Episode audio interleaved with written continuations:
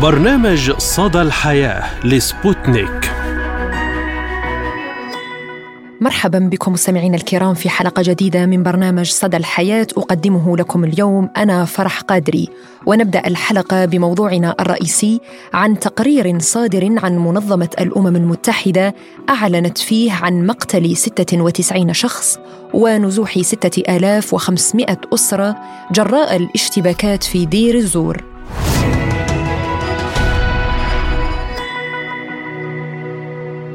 استمرت المناوشات الداخلية المسلحة بين الميليشيات الموالية للجيش الأمريكي شرقي سوريا للأسبوع الثالث على التوالي هذا الشهر ما أدى إلى وقوع قتلى وجرحى بلغ عددهم حسب منظمة الأمم المتحدة 96 شخصاً قتيل وأصيب 106 آخرون. وأفاد مراسل سبوتنيك في دير الزور شرقي سوريا أن مسلحي العشائر العربية المنضوين في قوات قسد الموالية للجيش الأمريكي هاجموا المقرات العسكرية لقسد في بلدتي ذيبان وجديد عكيدات في ريف دير الزور الشرقي. وقالت مصادر محلية لوكالة سبوتنيك إن مسلحي ما يسمى مجلس دير الزور العسكري الموالي للجيش الأمريكي شنوا مع أبناء العشائر العربية هجمات متفرقة على الحواجز والمقرات العسكرية التابعة لقوات قسد الموالية لقوات الاحتلال الأمريكي في بلدتي ذيبان وجديد عكيدات. وحذر مفوض الأمم المتحدة السامي لحقوق الإنسان فولكر تورك من الآثار الناجمة عن اندلاع الاشتباكات مؤخرا في شمال شرق سوريا والمخاوف الأمنية التي قد تؤدي إلى تدهور الأوضاع الإنسانية الصعبة بالفعل.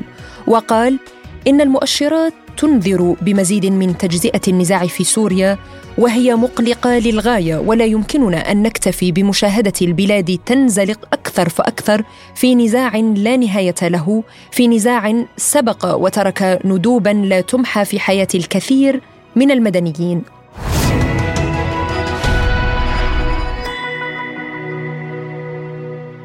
وللحديث أكثر حول هذا الموضوع نستضيف معنا الكاتب الصحفي المختص بالشأن السياسي السوري الأستاذ وائل الأمين. أهلا ومرحبا بك وشكرا لتواجدك معنا في صدى الحياة عبر سبوتنيك. أهلا وسهلا بكم. أسعد الله مساءكم ومساء الأخوة المستمعين. يعني بداية الأوضاع في دير الزور متوترة ومناوشات داخلية مسلحة مستمرة كما تعلم.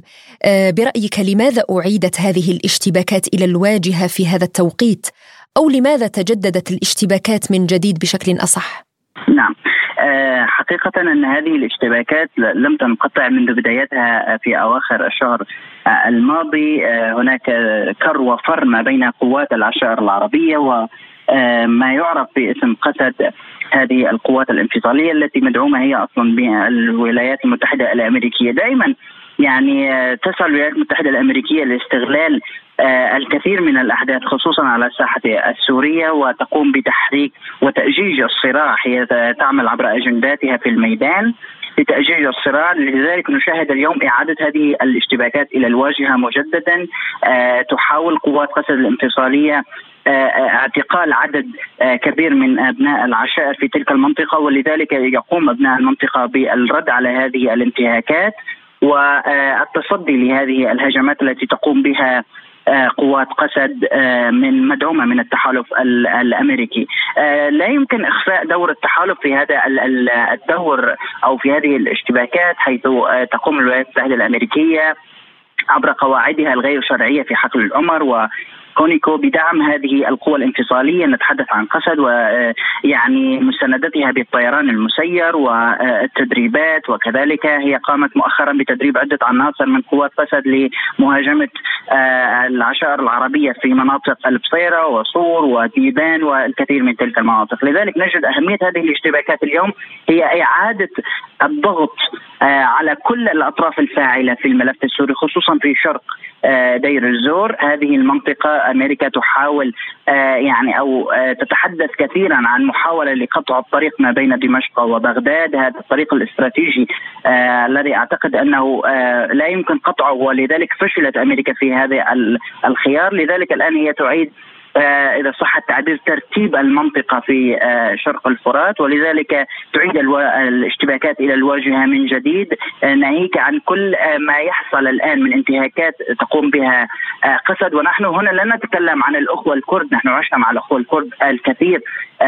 في الأعوام الماضية لكن نحن نتكلم عن عصابات تمتلك مشروع انفصالي جاءت من جبال قنديل هي تحاول السيطرة على الملف العربي في ريف دير الزور الشرقي ولذلك هذه العشائر لا أعتقد أنها يعني سترضخ ربما سنشهد ازدياد في التصعيد في الفترة القادمة. نعم يعني قوات قسد نفت أن تكون الاشتباكات التي جرت مؤخرا في دير الزور حربا بينها وبين العشائر العربية وقالت إن محاولات إظهار ذلك لا يهدف سوى لخلق الفتنة. إلى أي مدى برأيك ترى أن هذه الاشتباكات هي أمر مدبر فعلا لخلق الفتنة آه، وأيضا لتهجير السكان والأسر من دير الزور؟ من وراء ذلك؟ نعم كما أشرت آه، دكتورة أن آه، أمريكا دائما تعمل على تأجيج الصراع في سوريا عبر أجندتها في الميدان. هي دائما تحاول إشعال كل الجبهات. عندما يكون هناك حالة من الاستقرار لا يمكن للولايات المتحدة الأمريكية أن تتدخل. لذلك هي دائما تحاول إشعال المنطقة خصوصا في منطقة يعني توجد فيها قواعد عسكرية أمريكية. قسد يعني حاولت عبر قنواتها وعبر الإعلام في الفترة الماضية تصدير هذا الاشتباك على أنه عملية لبسط الأمن كما آه، تدعي. آه، قوات سوريا الديمقراطية لكن آه، لا يوجد هناك ما يبرر هذا هذا هذه التسمية. لذلك نحن نجد أن هذه العملية التي تقوم بها قوات قسد هي عملية فقط من أجل إرضاخ العشائر العربية تحت سلطة الأمر الواقع ومحاولة كذلك الأمر كبح جماح العشائر العربية في تلك المنطقة وكلنا نعلم أن دير الزور لا تحتوي على على آه، مكون كردي. هذا المكون الذي دائما يعني يشكل فسيفساء جميلة مع باقي المكونات في سوريا. لكن في دير الزور الأمر مختلف. هناك عشائر عربية تريد آه، قصد أن تسيطر عليها. لذلك هي آه، ابتدعت أو حاولت تصدير هذا الهجوم وهذا الاشتباك بأنه محاربة لتنظيم داعش الإرهابي ومحاولة لإلباس العشائر ثوب الدواعش وثوب الأجندات الخارجية. لذلك لا يمكن للعرب أن آه، يقوموا آه، يعني الإصغاء لهذه التعليمات والانضواء تحت قسد مجددا. خصوصا أن يعني لا يمكن إنكار آه، دور مجلس دير الزور العسكري في يعني قسد. وكان من قبله أحمد الخبيل الكثير من حاول أن يروج لأن هذا الاشتباك نجم عن اعتقال أحمد الخبيل قائد مجلس دير الزور العسكري أبو خولة من قبل قسد لكن هذه الأمر باعتقادي أنه لا يمتلك أي شيء من الصحة، الأمر الذي حصل هو آه، فقط أرادت قسد أن تقوم ب آه، يعني إرضاخ العشائر لكن العشائر لم تقبل وكلنا نعلم أن العشائر العربية لديها الكلمة آه، في في الدرجة الأولى وهي لا يمكن أن يملى عليها خصوصا في تلك المنطقة. تحاول قسد الآن إبراز هذا الدور من جانب يعني محاولة لإضعاف دور العشائر خصوصا أن العشائر تشكل أكثر من 70% من قوة قسد العسكرية. نحن نتكلم عن آه، أكثر من يعني 70% آه، من المكون العربي ينضم إلى آه، قوات قسد. لكن هذا الأمر برأيي يعني قد أضعف قسد وقد جعل الخوف يدف في في نفوس القادة خصوصا القادة العسكريين. وبالتالي هي أرادت يعني تصدير هذا الحراك على أنه فتنة جاءت من الخارج هي تتهم الكثير من الجهات ليس فقط الجيش السوري والحلفاء هي تتهم حتى تركيا في في هذا الإطار. نعم يعني بحديثك عن تركيا كيف ترى التواجد العسكري الأجنبي سواء الروسي أو التركي الأمريكي. هل هناك مطامع معينة يعني من وراء هذا التواجد في هذه المنطقة التي هي معروفة تاريخيا بعراقتها وغناها بالمنتوجات الزراعية والموارد الطبيعية كذلك؟ نعم. آه، آه، دكتورة لا يمكن آه، أن يعني نجمع التواجد الروسي في سوريا مع التواجد التركي أو الأمريكي. التواجد الروسي هو تواجد شرعي جاء بطلب من الحكومة السورية.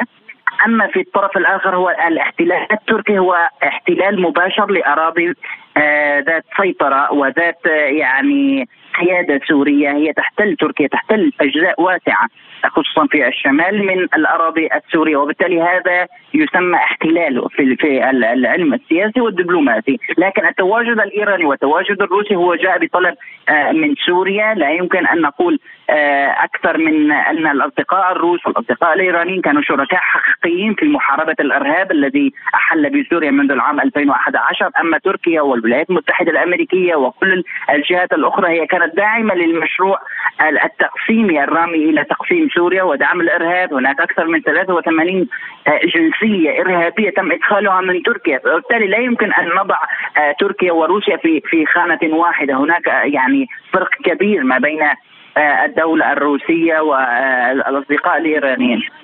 نعم آه يعني أنا أنطلق هنا من آه كلام آه السيد الرئيس بشار الأسد عندما قال آه في هذه الأزمة تختار أصدقائها وحلفائها بشدة، لذلك أنا أعول على أن آه، الأصدقاء الروس والإيرانيين هم آه، جاءوا لحماية الأراضي السورية ولدفع الإرهاب عنها، أما التواجد الأمريكي والتركي هو جاء لمد الإرهاب. وهذا ما نشهده تركيا تمد المسلحين والإرهابيين من جبهة النصره في في إدلب وصولا إلى آه، جرابلس في الشمال الشرقي. لذلك التواجد الآن العسكري في منطقة دير الزور منطقة شرق الفرات. هو معقد للغاية. هناك تتقاطع السياسات وهناك تتقاطع المصالح. يجب أن ننظر إلى إلى المنطقة من من من هذا المبدأ. اليوم التواجد الأمريكي يعني لا يمكن أن نقول عن التواجد الأمريكي هو تواجد آه، لبسط السيطرة. الولايات المتحدة الأمريكية تسرق ثروات سوريا وجاء هذا على كلام يعني أعتقد آه، وزارة الخارجية السورية هي تسرق منذ عام 2011 إلى النصف الأول من هذا العام. آه، أكثر من 100 115 آه، مليار دولار. هذا آه، هذا الرقم يعني آه، على الرغم مما تعاني يعني يعاني الشعب السوري السوري من أبسط مقومات الحياة خصوصا في المحروقات. يعني وهذا الحصار التي تحاول الولايات المتحدة الأمريكية تطبيقها على الشعب السوري هو بمثابة حرب جماعي ويرتقي يرتقي إلى مستوى جريمة حرب. لا يمكن لذلك أنا قلت في البداية لا يمكن يعني جمع التواجد الروسي مع التواجد الأمريكي. روسيا دائما تكون بصف آه، سوريا وبصف الشعب السوري. تقدم معونات وأكبر دليل على ذلك عندما وقع الزلزال في 6 آه، شباط فبراير الماضي. يعني كانت سوريا واقفة روسيا واقفة إلى جانب سوريا بشكل كبير. نعم يعني كما يرى العالم أجمع أن اليد الأمريكية في هذه الحرب السورية آه، طائلة والتواجد الأمريكي في سوريا جاء لنهب خيارات البلاد آه، وهذه المدينة مدينة دير الزور تاريخية وغنية بالموارد الطبيعية. لماذا برأيك عززت أمريكا تواجدها العسكري في هذه المنطقة؟ ما هي دوافعها؟ نعم آه، في البداية يوجد هناك دافع أساسي تقوم به الولايات المتحدة الأمريكية في شرق الفرات وهو آه، سرقة خيرات آه، النفط والغاز والموارد الطبيعية والطاقة الأحفورية في تلك المنطقة إضافة إلى سرقة القمح. وهذا ما جاء يعني على لسان كثير من المسؤولين الغربيين ريتشارد بلاك والكثير من النواب الجمهوريين وحتى الديمقراطيين. هم يقومون بقطع سلسلة الإمداد إلى الشعب السوري لكي هذا الشعب يعاني أكثر وأكثر من الحصار الاقتصادي الجائر الذي تفرضه الولايات المتحدة الأمريكية على الشعب السوري، هذا بداية، ثانيا يوجد هناك نقطة في غاية الأهمية، كثر الحديث وكثرت التقارير الإعلامية في الفترة الماضية عن محاولة أمريكية لقطع الطريق ما بين دمشق وبغداد ومحاولة وصل آه، آه، يعني دير الزور آه، بمنطقة التنف. هذا الطريق تحاول الولايات المتحدة الأمريكية إعادة تجميع قوات الإرهاب ومما يسمى بجيش سوريا الحرة وقوات داعش الإرهابية في تلك المنطقة وإعادة دسهم في البادية السورية لكي يقوموا بعمليات الجيش السوري وحلفائه في تلك المنطقة. وبالتالي الهدف الأساسي والأسمى آه، كان محاولة لقطع الطريق. آه، كذلك آه، يعني نقطة في غاية الأهمية سيدتي كانت عدة تقارير إعلامية أفادت بدخول الكثير من الأسلحة الهجومية إلى قاعدة عين الأسد الأمريكية في العراق في غرب العراق في الأنبار تحديدا. وهذه التقارير آه، أفادت بأن هذه الأسلحة هي كانت مخالفة للاتفاقيات العراقية الامريكيه في تلك المنطقة، لذلك آه، نحن نعتقد أن أمريكا الآن تحاول إعادة تجميع المسلحين وإعادة تجميع الإرهاب في تلك المنطقة من خلال إعادة تسليحهم وإعادة أديولوجيتهم من جديد خصوصا أن ما يحصل الآن في التنف وما يحصل الآن في شرق الفرات وما يحصل في بادية السويداء هو شيء أو جزء لا يتجزأ من المشروع الأمريكي الهادف إلى تقسيم سوريا إلى آه، مناطق ودويلات. لكن هذا المشروع أعتقد أن الجيش السوري آه، وحلفائه من روسيا وإيران آه، قد قد قد أبطله حقيقه. أبطله وبداية هذا الإبطال كان من منذ أن بدأ الكباش الجوي ما بين روسيا وأمريكا آه، في سماء سوريا منذ أشهر قليلة هذا الكباش وضع واشنطن في في في في زاوية لا تحسد عليها إذا صح التعبير وكانت الرسالة واضحة من قبل الحلفاء الروس أن آه، يعني لا يمكن تنفيذ أي مشروع تقسيمي في سوريا آه، خصوصا أن هذا الشعب قاوم منذ 12 عاما وما زال يقاوم. طيب يعني هل ترى أن آه، هذه المنطقة منطقة شرق الفرات هي أرضية خصبة لأمريكا لتنفذ حربا بالوكالة ضد روسيا؟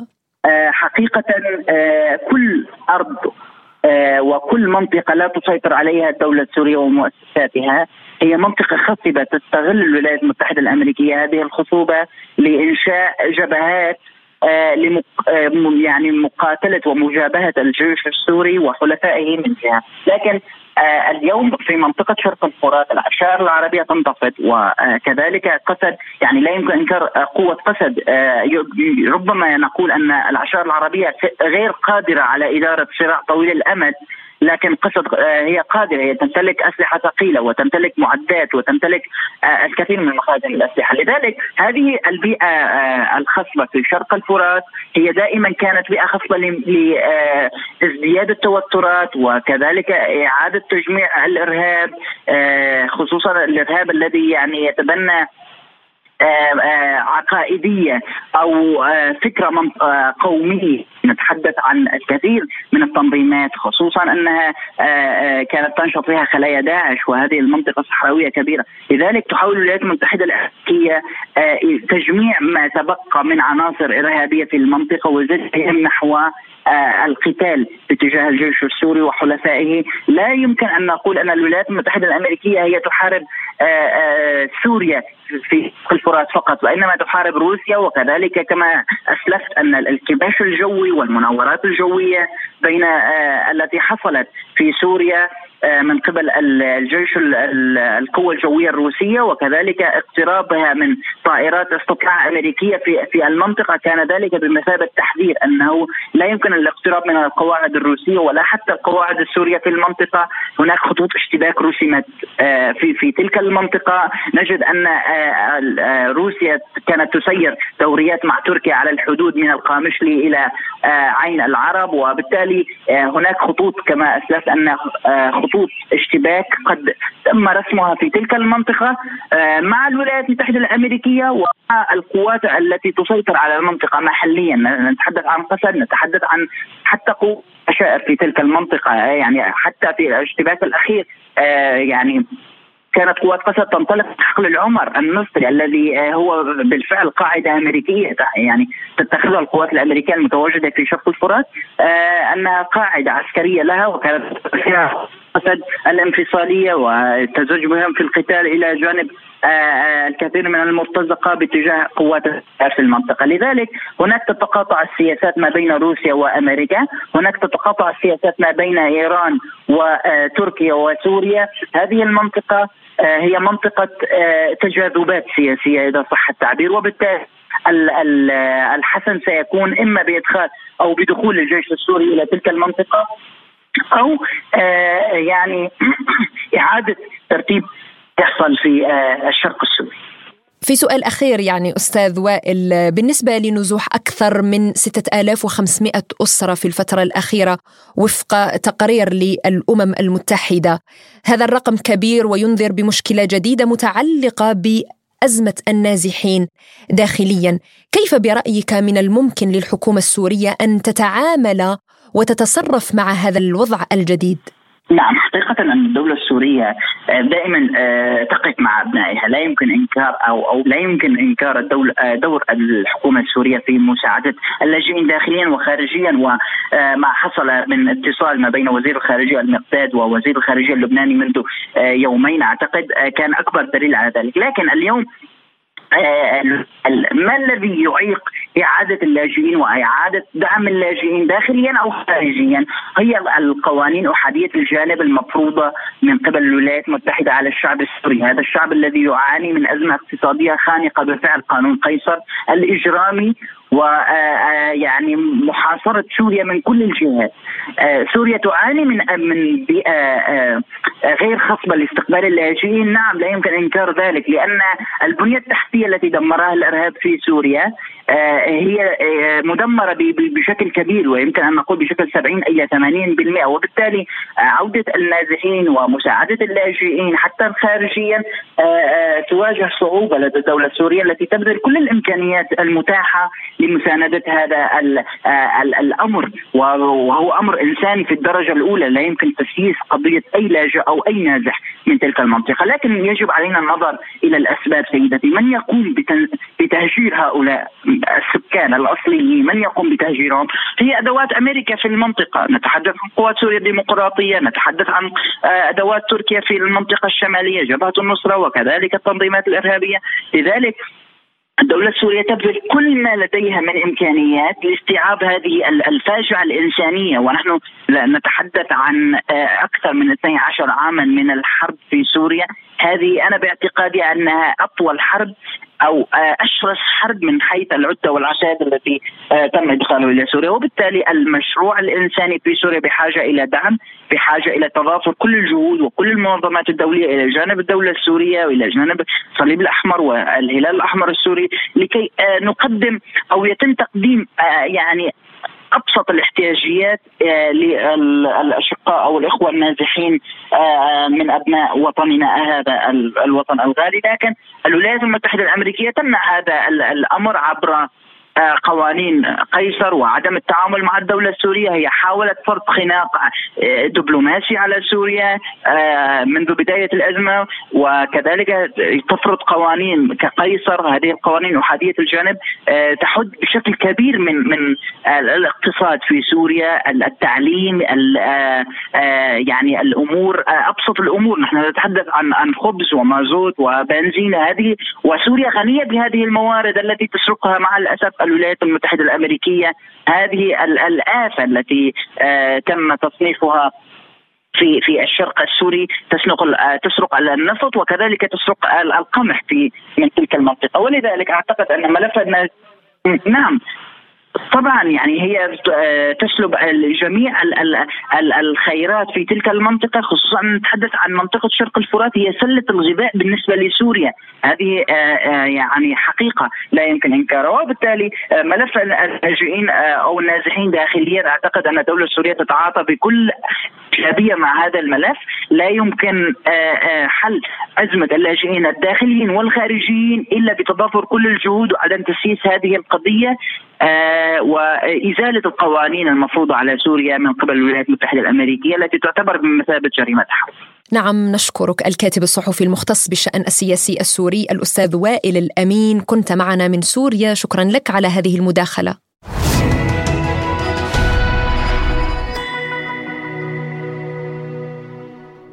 نواصل معكم مستمعينا الكرام حلقة اليوم من برنامج صدى الحياة ونترككم أولا مع هذا التقرير حول مدينة دير الزور شرقي سوريا.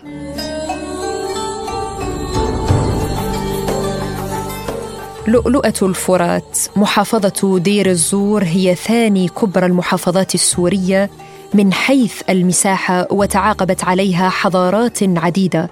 تقع مدينة دير الزور في شرقي سوريا على بعد نحو 450 كيلو مترا شمال شرق العاصمة دمشق وعلى مقربة من الحدود مع العراق. يعرف مناخها بأنه قاري صحراوي ويتصف بشدة جفاف الجو وقلة الأمطار وارتفاع درجة الحرارة في الصيف والبرد في الشتاء ويخفف نهر الفرات من أثر المناخ الصحراوي عليها. اختلف المؤرخون في أصل تسميتها فمنهم من قال إنها دير الرمان لكثرة الرمان فيها ومنهم من قال إنه اسم مركب من دير والزور. الدير ويعني مكان تعبد الرهبان والزور وهي الأرض المنخفضة المجاورة لمجرى النهر.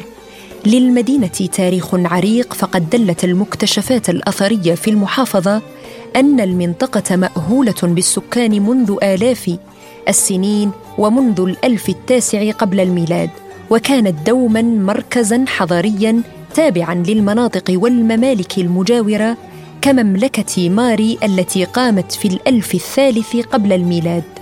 وقد خضعت لحكم حامورابي البابلي ثم الآشوريين والكلدانيين والفرس ثم المقدونيين فالرومان ودخلها المسلمون خلال فتوحات بلاد الشام ثم أعاد العثمانيون على مدى أربعة قرون بناءها وأصبحت مركزا اداريا تابعا للإدارة العثمانية عام 1867 إلى أن انسحبوا عام 1918 وتعرضت بعدها لاحتلال بريطاني سرعان ما تحررت منه في العام نفسه بعد ثورة شعبية في المدينة ثم تعرضت عام 1921 للاستعمار الفرنسي لكن أهلها ثاروا عليه أيضا وتحرروا منه. وتزخر المدينة بمعالم تاريخية وأثرية تجسد مختلف الحضارات والثقافات التي تعاقبت عليها يعبر عنها متحفها الضخم الذي يضم نحو 25 ألف قطعة أثرية. كان تعداد سكان مدينة الزور قبل اندلاع الثورة السورية يقدر بنحو 300 ألف نسمة واليوم بلغ عدد ساكنيها أكثر من مليون ونصف شخص. أغلب سكان المدينة من العرب ويوجد فيها أيضا أكراد وأرمن وتربطها بباقي المدن والمحافظات شبكة من الخطوط الحديدية بالإضافة إلى مطار دولي. وتعرف محافظة دير الزور بغناها بحقول النفط والغاز الأكثر غزارة في سوريا واشتهر أهلها في السابق بالزراعة والتجارة لإطلالها على النهر ووقوعها في طريق القوافل التجارية التي كانت عبر التاريخ وسيلة تبادل تجاري بين مدن العالم وسكانه. انتشرت فيها الصناعات الحديثة المعتمدة على المواد الأولية التي توفرها ضواحيها وكثرت فيها معامل متنوعة للإنتاج ولا تزال تحافظ على أسواقها التقليدية القديمة ذات السقوف المقوسة والمغطاة بالحجارة مثل سوق الحبوب وسوق الهال وسوق التجار وسوق الحدادة والنجارين والنحاسين والصاغة وغيرها من الأسواق. وللأسف في هذه الحرب الممنهجة فمهما كانت هوية المنتصر فيها الخاسر الوحيد هو المدني السوري الذي تم اقتلاعه من أرضه وتدمير أساسيات حياته. فألا يكفي بعد هذا أن نفهم جيدا لماذا اختار الغرب التواجد في المنطقة العربية واستنزاف خيراتها وتهجير شعبها وتضييعهم.